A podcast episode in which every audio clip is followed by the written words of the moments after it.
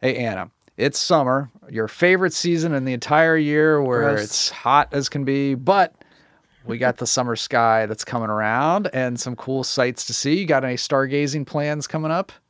I think we both know the answer to that is no. The answer is yes, and you'll be coming out to do some uh, stargazing.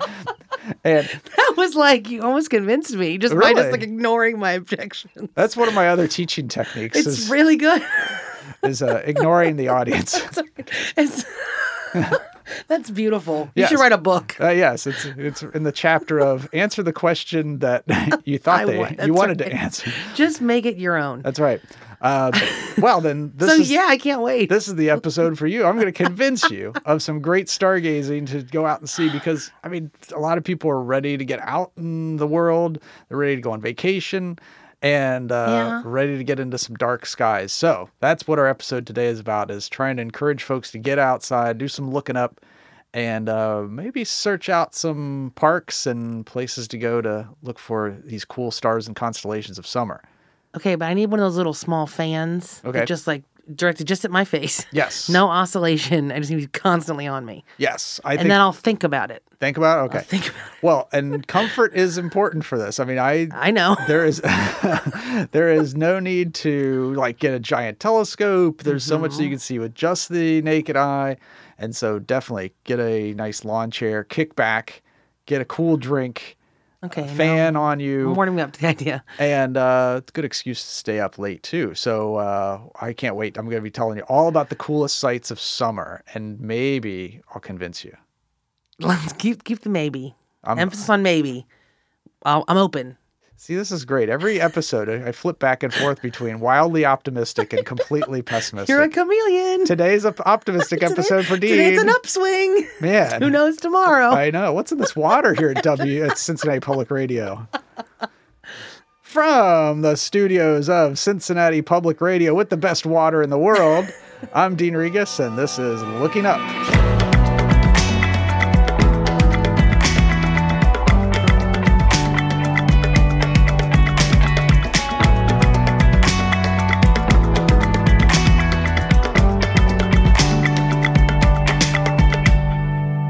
And I'm Anna Hehman, and we're from the oldest public observatory in the United States, the Cincinnati Observatory. Dean's our astronomer, and I handle the operations. We share the wonders of the universe with thousands of people every year, and now we're doing the same thing through this podcast. We love talking to astronauts, scientists, authors, and other colorful characters about topics in astronomy and space science. Our guest today is host of the Infinity and Beyond series on astronomy.com and astronomy education advocate Abigail Bollenbach. All right, so you think that you're going to convince me that it's going to be fun to be outside, first of all, number one, outside, looking at the stars when I could be in the air conditioning Yes. watching Netflix. Oh, that's terrible. I do like the outdoors. No, uh, Hot though. no. Let, let's let's let's play this out. Let's pretend this is true because yeah, we you know. Let's pretend that you're willing to do this. That's right. Okay, Um, go. no, so uh, you know, this is definitely one of the better seasons to look. I mean, uh, I got to be honest with you. The spring sky is it's a little lame. I mean, there's really not much to see in the spring sky. Playing favorites It's on the skies. I mean, it's Is it because it's rainy or just because nothing to see? there's not as much cool stuff to Oh, see. So, yeah. I mean, the constellations are faint and hard to identify. Mm-hmm. The deep space objects to look for with telescopes are kind of tricky. So, pretty much every year at the observatory, we have to kind of like struggle for the spring sky. We're like, oh man, please, I hope the moon's up, or please, I hope there's a planet up. Right. Uh, but every spring, it's like kind of a struggle. Uh, and this spring, similar. We Mm. had Mars hanging around, but uh, meh. So Sorry, uh, Mars. sorry, Mars. But Well, it's uh, getting a lot of press too because it's like we like know what it looks like now, so no one needs a telescope. Exactly. So It's having its moment. thankfully, they didn't come to us to look for uh, look for the little rover and the helicopter oh on my Mars. gosh, can you imagine? But what we do have coming up, so here's the exciting part: Yes. is we have Venus coming back around. So every night after dark, Venus is shining, blazing away in the west northwestern sky. Uh, Get ready for the phone calls. I'm ready for the UFO phone Okay. calls for that. All I think of when I think of Venus. Yeah, so Venus is definitely gonna be shining up uh, your your nighttime right after dark and be there for a few months, and then after that sets, then the other stars will start coming out. So the It's weird to me. Sorry, sorry. Can I just say real quick? So sorry. Yeah. I know you're on a roll here. You're excited. Yeah, yeah. Clearly. I don't understand how it sets. Like it just like I'm here and then it like goes away. Exactly It's like bye. Yeah, it's a Okay. diva. Venus is definitely a diva up there because uh, it's the brightest of all the star-like objects. Right. But it's never uh, very far from the sun and from our view because it's closer to the sun than us. So, Okay. so when the sun sets in the west, it will follow suit about an hour later. So the whole sky is moving as as the Earth is turning. So the sun sets in the west, Venus will set in the west, and all the other stars will do the same. It makes like a cameo. exactly. It's like I'm here, but then I'm gone. Exactly, because it's up during the daytime. You just can't, Can't see it because it. it's so bright. But once the sun goes down below the horizon, the sky Okay. gets dark enough, and bingo, there comes Venus out there uh, Okay. to make a very short appearance, and then uh, she'll set in the west, and then the other stars will start popping out. Okay, continue. So uh, that's a good question, though. I mean, yeah, watching how the skies move at night is kind of one of the fun things to do, also. And so I know this requires you to sit in this comfy chair outside with your cold drink and your fan, but you can watch how the stars move over the course of a night. So after Venus sets, uh, then the stars will start popping out, and the big thing to look for is called the summer triangle. The three brightest stars in the sky, which are Vega, Altair, and Deneb, and they make this great triangle shape visible anywhere in the country, even if you live in Well, the that's city. convenient. Anywhere you can see it, like uh, you know, even the city lights in your way, light pollution, you'll still be able to see this summer triangle. And, Hmm. Well, theoretically, you could. Well, I would look up and be like, oh, there's a bunch of stars. Well, but you can make a triangle. Okay, yeah, I'll make a triangle. Yeah, it's- absolutely. Or if it's don't like the, all those names. it's not the summer triangle. you're like, hey, summer tri- there's the summer triangle. Here's Anna's summer hexagon. You can make up whatever you want. It's fine. Okay. Uh, Sounds great. I always tell people like if you're not quite sure, say it with confidence, and then uh, Again, write a book. This is great. These nuggets are amazing. tips today. Tips from Dean. Um, so those are three great stars to Mm-hmm. look for. Uh, but I think the big highlight for me is you know getting away from the city lights, getting away from light pollution, and taking in the Milky Way because Oh. late summer the Milky Way stretches from the south to the north, really high over the sky, and just looks like this little cloudy structure that. Uh, and so if so many people haven't seen that, then I'd say make that your point this summer to get out and and see this because it is amazing to see all those other stars that are out there and. Can we see it here though? That's the trick. In a city, yeah, you're not going to have any Okay. luck. So, uh, Okay, so now I have to go to the country, yes, not So- just be outside. yes, you go can to the country. Yes, This you're not selling this. no, me. uh, you know, go to the hills of Kentucky. Go east. go to my parents' house. Go to your parents' house. My parents' house. I know. They would love it. See, Yeah, yeah. that could be. Uh, they're going to have a telescope soon too. So I mean, they, they They're should like be, gearing up. They should be good to go. Uh, so then, if you're a little more on the advanced technical side, so you're going to have a big telescope. If you have this big telescope, and telescope, obviously, I'm advanced and technical. Yes, then there's some cool deep space objects that you can look for with your telescope. uh Uh-huh. one of them is called M8, the Lagoon Nebula, and this is something. Uh, actually, when I'm in the, in the west in the, the national parks, you can actually see it without a telescope. It's this little Mm-hmm. Wow. little uh, blob of stars in the sky. It's a little piece of the Milky Way, and that looks so cool in binoculars and a telescope.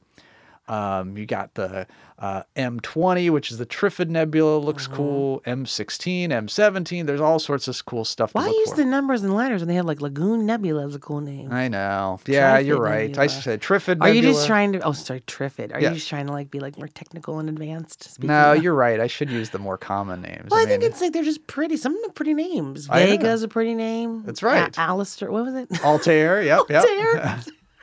You got him. like it's British. Alistair. The star. Alistair, the The, star. the star. Alistair. Alistair. Um, I mean that's those are those sound fun. I do like a good nebula. 'cause I think they're really pretty. yes. I mean, like the colors. Yes, they look really good. so in telescopes, they're they're not very colorful. The, Oh. the pictures make them look colorful, but um, They'll just sit inside and look at a book. yes.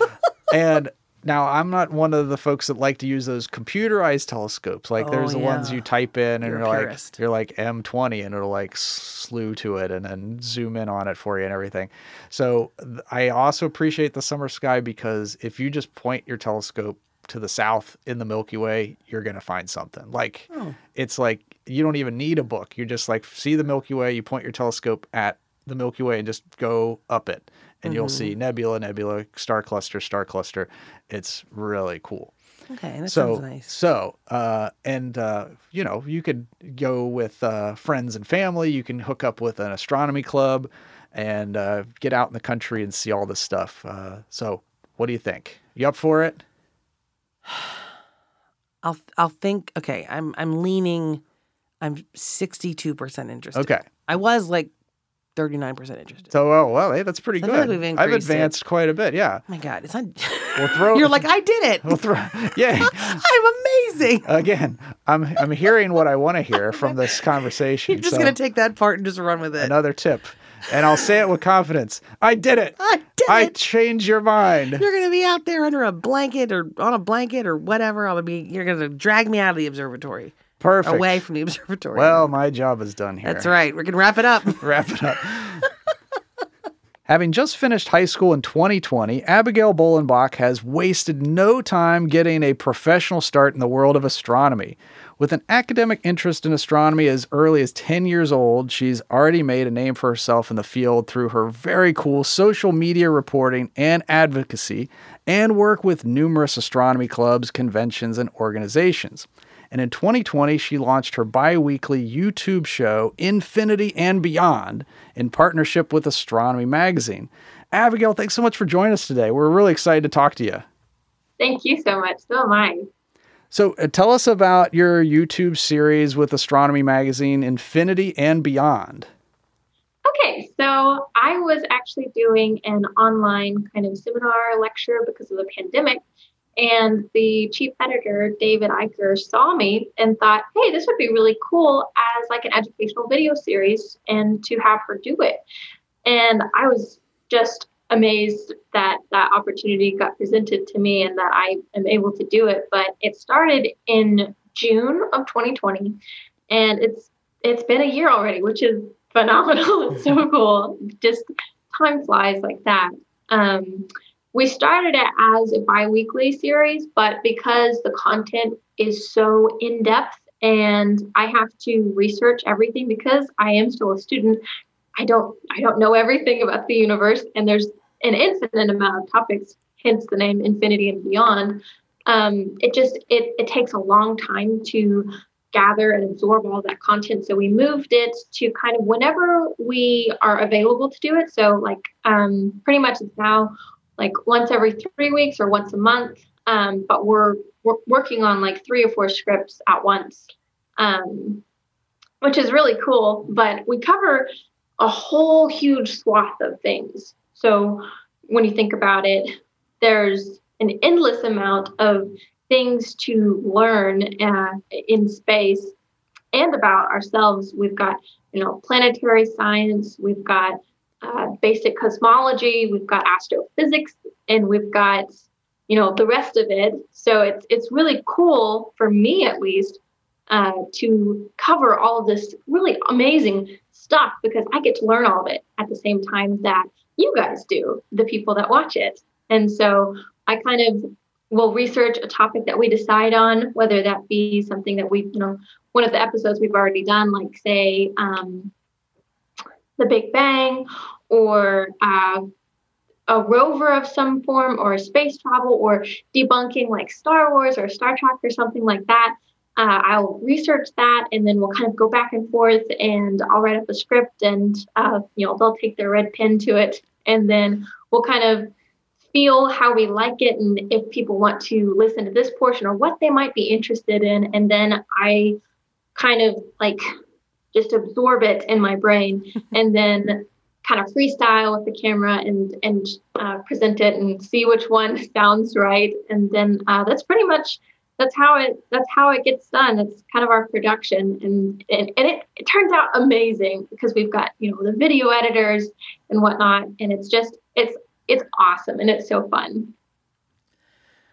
That's great. So you've you mentioned several of the different episodes that you've worked on and prepared. Is there one that you've done so far that's kind of your favorite that you really enjoyed or that you want to share or Actually, yeah. Um, quasars, quasars, and pulsars were kind of my favorite.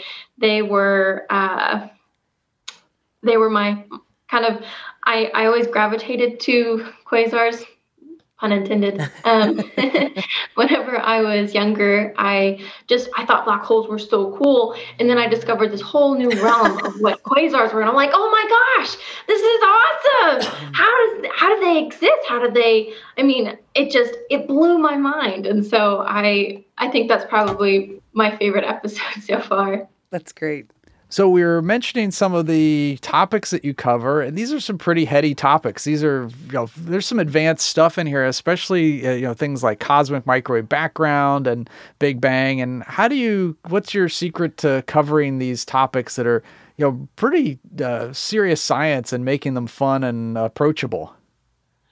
Well, someone that I hold in very high regard uh, once told me that if you really have a sound understanding on uh, a subject or a concept and you're really intelligent, then you can explain it in a very simple way, in a, in a way that anyone can understand, whether it's a child or someone at a PhD level. If you really are intelligent and you understand, you know, something, then everyone should be able to get what you're talking about. And so that's kind of the approach that I take on any of the videos that I cover because for me, if I had somebody like that, it would have made, you know, my childhood just so much easier because adults have this way of, uh, especially scientists, they, they have a problem with this.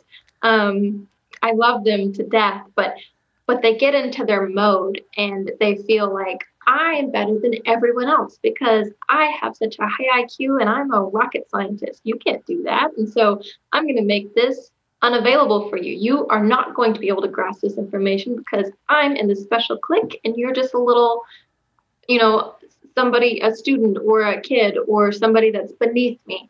And maybe they're not consciously thinking those things, but but that's how it comes off and that's how it comes across almost 100% of the time. And that was pretty miserable for me because I would ask these really in-depth questions on how, you know, nucleosynthesis worked or something, and this physicist would be like, aha, I'm going to wreak havoc on your little eighth grade brain and, and go into in-depth calculus math on how this function works and and what nuclear fusion is and whatnot. And you know, I just wanted to know how it how it worked, like the big concept, the big picture. And so that's what I'm trying to do. I, you know, go really in depth on my end and really understand what it is, like the meaning, like what the the big picture is, what the little pictures are, and I try to condense it into a format where anyone should be able to kind of uh, kind of kind of understand it. So that's great. I think as the as a non-astronomer but interested in astronomy, I think that's really important to be able to explain some of those those more headier topics for sure. So um, maybe you can tell us a little bit. I know you've been interested in astronomy a long time, obviously since you were a child, but what kind of got you excited or interested, you know, at that young age? So it's kind of a funny story. Uh, I have always been a very headstrong person, um, even whenever I was a toddler.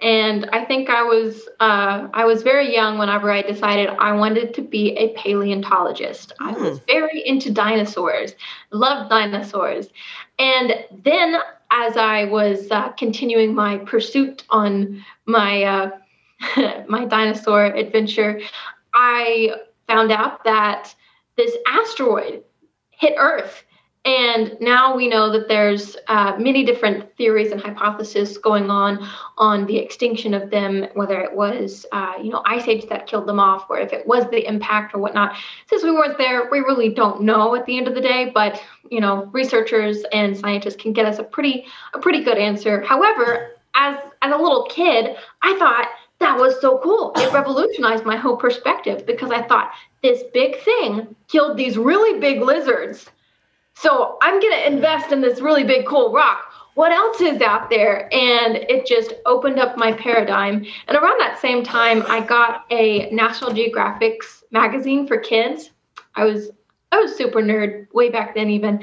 And uh, I saw this picture of the 10,000 galaxies for Hubble.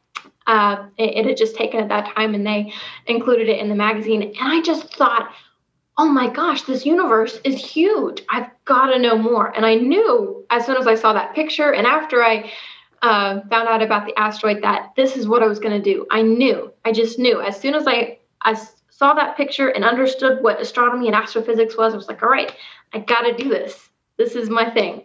And so that's that's kind of what introduced me into uh, the whole space world. And I've been I've been stuck there ever since. Oh, oh, almost a decade now. well, and that feeling is so great. I mean, that's the kind of what happened to me is that the the you know I did all these different jobs and then I did uh, astronomy and I found that in a planetarium and it just hit me like a bolt of lightning like this is my calling and it's so great to see that that worked for you too and you combined the two phases of kids uh, the dinosaur phase and then the stars phase and now you've come over to the right side, the stars side. That's yes. well. Um, so what's uh, what's your formula to getting younger people involved into into astronomy? Uh, I've always had a knack with kids. I think because I am younger, I can relate to them better. And kids generally gravitate uh, more to younger individuals because they're like, "Hey, you get me. You you seem kind of safe." And I recognize that. And I mean, I'm a little kid inside too, but whenever I see an interest, and I think this is critical, imperative for anyone to uh, take into account when they're trying to get a younger audience, is you need to like grasp what it is that fascinates them, what it is that lights their spark, and you need to coddle that. So if it's you know, if it's dinosaurs or if it's space or something and it's just one little niche, you need to just like put a whole bunch of wood on that and let that fire burn and grow because kids will spontaneously change interests constantly. And if it's, you know, if it's one little thing, like maybe maybe a different you know protein strand or something like that maybe they're into the chemical side of it where they think like oh this rock is cool and if you're in because I, I started a, a, youth astronomy club if like a kid was really interested in rocks i would tell them about asteroids and meteorites and, and whatnot and i would show them i would be like hey i have this cool meteorite in my bag because i collect them. And they would be like oh my gosh that's so cool because it was something that they could relate to and identify as because they're interested in that too. But it's in this whole new realm that they could be interested in and they just walk through that door in such an excited fashion. And i think i think that's really critical. And that's what, what i do with kids. If it's if it's crafts i did a whole bunch of crafts with kids. If they can if they can do it with their hands like if they can build stars or star mobiles with their hands they're like oh wow i did this. I'm a part of this. This is really cool. And i want to learn more now because i'm engaged in you know many dimensions not just verbally not just reading it. I'm actively doing this. And i think that's it's something critical to to keep in mind when you're trying to to share something with with a kid child. Well and now the kids can ask you questions and you can answer them in a much better way than the uh, uh, the stuffy scientist answered to you right? Yeah. It's a good thing to be changing. Well thanks so much uh, for joining us today. This has been a lot of fun chatting with you and uh, your enthusiasm for the subject is infectious that's for sure. Definitely. Thank you so much our thanks again to Abigail Bollenbach for joining us today. You can find links to her work and follow her on social media by visiting our website, wvxu.org slash looking up.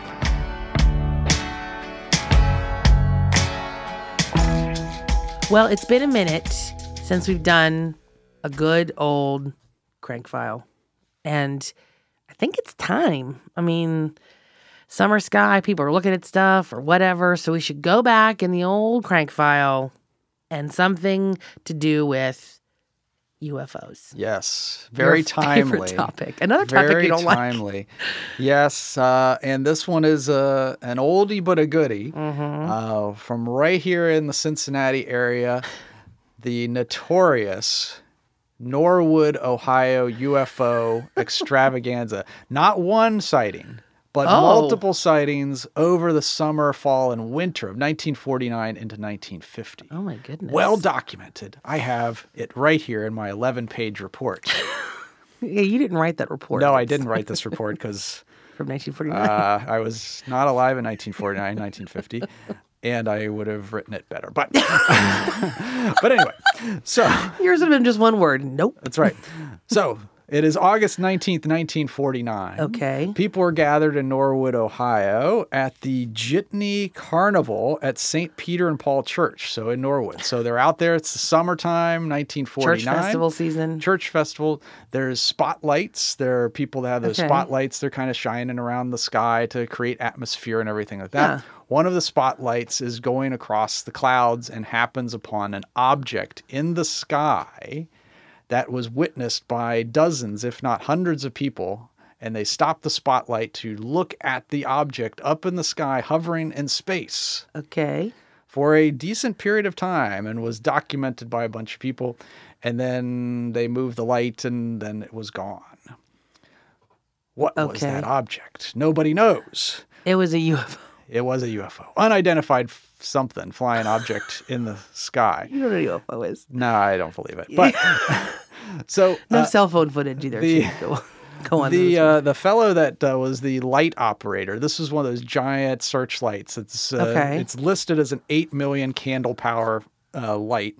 Uh, I thought you were using candle power as well, like the, it- the barometer for power. exactly. Like, Uh, so this is a big, a whole big ton of candles. A big searchlight uh, aimed up at the sky. Saw something in the clouds. Uh, witnessed by lots of people. So the searchlight. What time? I'm sorry. Uh, that was an interesting one because he Oh. does say in the report 8:15, and uh, an interesting time to be using a spotlight. Summer at 8:15 is not terribly dark. right. I'm suspicious right away, but I'll let that slide for now. Oh, that's This was be- before daylight savings time existed, so it would have been dusk, but not really a good time to start using a searchlight for Oh, effect. okay. But anyway, I'll let so, that slide. so critical from the jump. I am.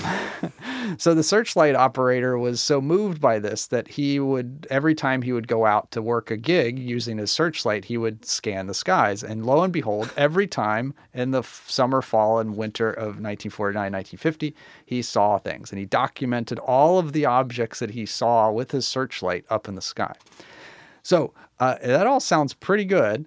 And um, our uh, my predecessor at the observatory, astronomer Paul Herget, was asked to weigh in on this. And in one of the reports says that he observed he was a witness to one of the UFOs. Are you serious? That's what it and I says in feel this like I mean he's a man of science. He, he was a man. He would definitely have like debunked it quick. Exactly. And Oh my so goodness. he is qu- quoted Oh, no. as saying in oh I, I love it. Like this is this uh I feel like this kinship with him because like I'm like if I was out in Norwood and they're like, look at this thing in the sky, this is exactly what. I would say. Okay. So, uh, Professor Hergetz says it's not a fake. I believe it may be caused by the illumination of gas in the atmosphere, but we need an explanation to squash people's fears. Oh, very diplomatic. That is diplomatic, but also uh, very prudent. I feel like. Well, he's not saying you're crazy. but he's thinking. he's You're he's thinking, you know, the gas explanation. That, when you say that's gas, that means you're crazy. Yeah. That's what it means. So, yeah, I can see that. So it's a very thing. Now, uh, I've asked our historian about this too. Is like, so Mhm. do we know what Professor Herget really said or really thought Right. about it? We can't find one thing. Uh, we can't find any information from his family that he ever talked about this. Okay. So it obviously didn't move him to a certain level of Hmm. confirmation. Um, there's a couple other strange kind of re- things about the report. Uh, it always seems to be cloudy when his searchlight finds the UFOs. Isn't that convenient? Isn't that convenient? Yes. That means that it's not very high up in the sky. okay. Uh, they've also said they did measurements to estimate its size at 10,000 feet long. That's two miles. Wait, how? Okay. Right. yeah.